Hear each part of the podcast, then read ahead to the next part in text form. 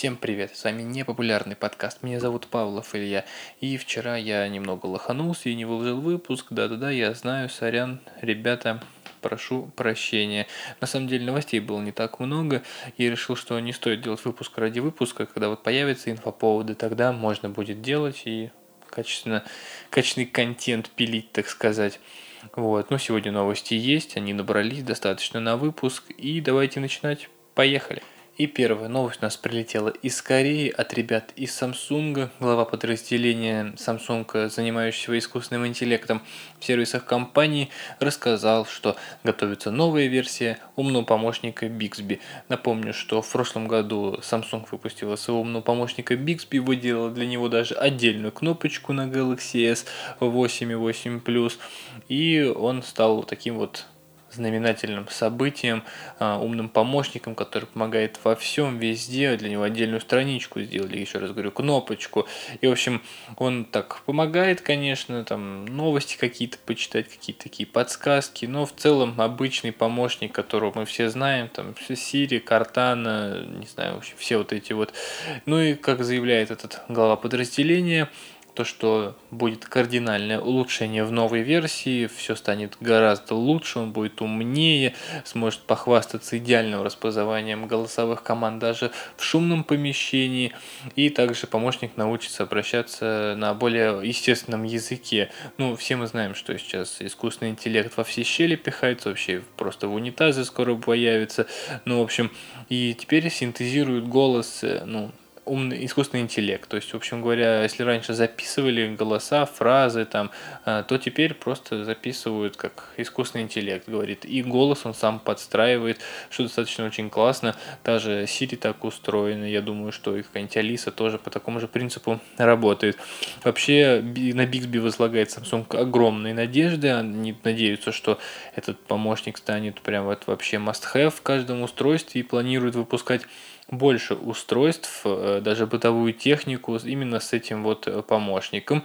И к 2020 году планируют э, добавить голосового помощника в 14 миллионов устройств. Стиральные машины, холодильники, духовые шкафы, СВЧ-печи и прочее, прочее, прочее. В общем, как я уже сказал, искусственный интеллект во все щели. Ну что же, посмотрим, что у них получится. Вообще, сама вопрос о искусственном интеллекте, умных помощниках. Он довольно такой острый, довольно сейчас много обсуждается. Каждый день практически слышатся новости о том, что с помощью искусственного интеллекта сделали это, искусственный интеллект помог здесь, искусственный интеллект навредил там.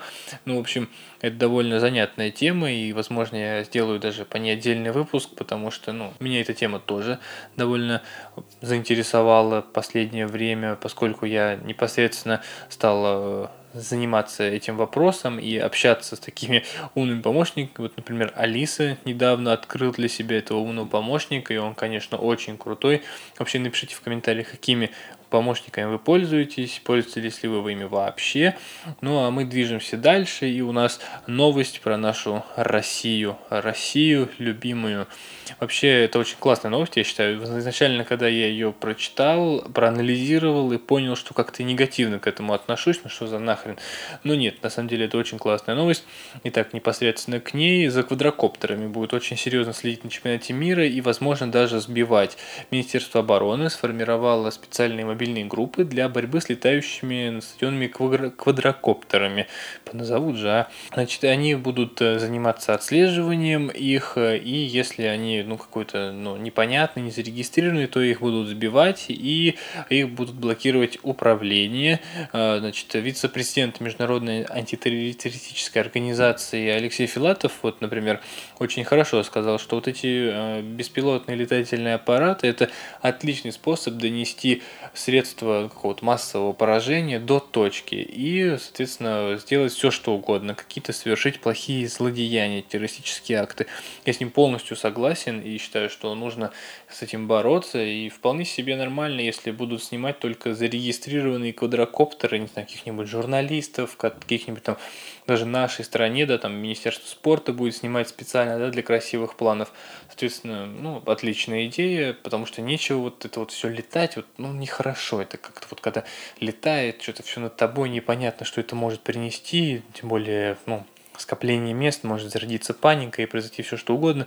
В общем, это отличная новость и отличная инициатива нашего Министерства обороны. Ну а мы движемся с вами дальше. У нас рубрика «Недоразуми новости». Здесь очень-очень забавная новость, которая такая прям, ну прям вот мимимишная какая-то.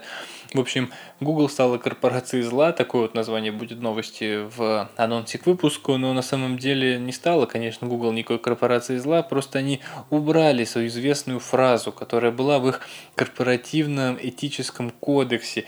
И была так звучала «Don't be evil». Не будь злом по-русски говоря. И ее прозывали за это корпорации добра, но вот буквально пару недель назад эту фразу убрали неожиданно из корпоративного кодекса и никак не прокомментировали это. Конечно же, журналисты заметили это и, конечно, начали очень сильно муссировать эту тему, хотя, как мне кажется, она не особо такая, ну, прям уж горячая, но все равно очень забавно, как то, что у них э, такая была милая штучка вот в их этики корпоративной, а теперь ее вдруг не стало. Даже пароль в автобусах, который вот возил сотрудников в штаб-квартиру, он тоже использовал пароль Don't be evil. Интересно теперь, какой у них будет новый э, корпоративный кодекс, что в него появится. Ну, Конечно, ничего, понятное дело, не изменится в компании, но довольно интересно было. Вообще, это классный такой, мне очень понравился, очень порадовал меня эта новость, поэтому своей радостью решил поделиться с вами, дорогие друзья.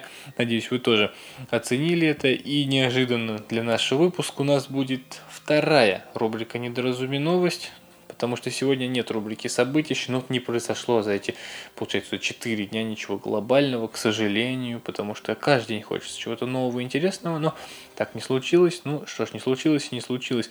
Но следующая новость тоже не менее забавная и показывает, насколько технологии глубоко интегрируются в нашу жизнь. И это мы поговорим о свадьбе принца Гарри и американской актрисы Меган Маркл. Ведь часть церемонии э, вел епископ, который читал текст там молитв, всего прочего-прочего с экрана iPad. И даже фотография, она вот передо мной, где он такой довольный, перед ним специальный постамент, и на нем лежит iPad. Ну, наверное, это сделано для его удобства, потому что там какие-то движения руками совершал, что-то еще, и ему, чтобы не пришлось перелистывать текст во время службы, я вот, например, узнал, что есть специальные приложения, которые распознают голос, когда произносится рядом там с планшетом, с телефоном, с компьютером, и автоматически автоматически э, подтягивает текст для след... ну, следующий текст, в общем, грубо говоря.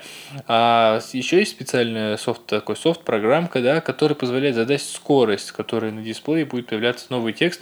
Очень интересно, как вообще в этом запарились, никаких там перелистываний, книжечек, а вот так вот просто лежал iPad на столе. Очень классно, очень любопытно, так то, что даже э, в такое э, святое место, как церковь, да, приходят технологии, потому что уже никуда от них, наверное, все-таки, к сожалению, не деться нравится. Слишком уж они прям вот в каждой вот нашей точке жизни не присутствуют.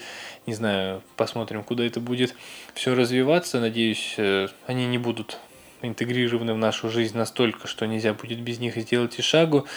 Ну, вот такое получилось эти 4 дня, будет 3 дня, прям вот инфосотка, будет, буду стараться делать 3 дня. Спасибо, что прослушали, я вас всех обнимаю. Всего вам самого наилучшего, хорошей вам рабочей недели. Постарайтесь не устать, постарайтесь провести ее продуктивно, успешно, но при этом, чтобы не задолбаться в края. Потому что уже лето и хочется как-то смотришь, вот сидишь вот на работе, да, а за окошком там вот красота, лето, тебе хочется вот все бросить и уйти вообще нафиг гулять. Но, к сожалению, к сожалению, хорошей вам недели, всего самого наилучшего и храни вас Бог. Пока.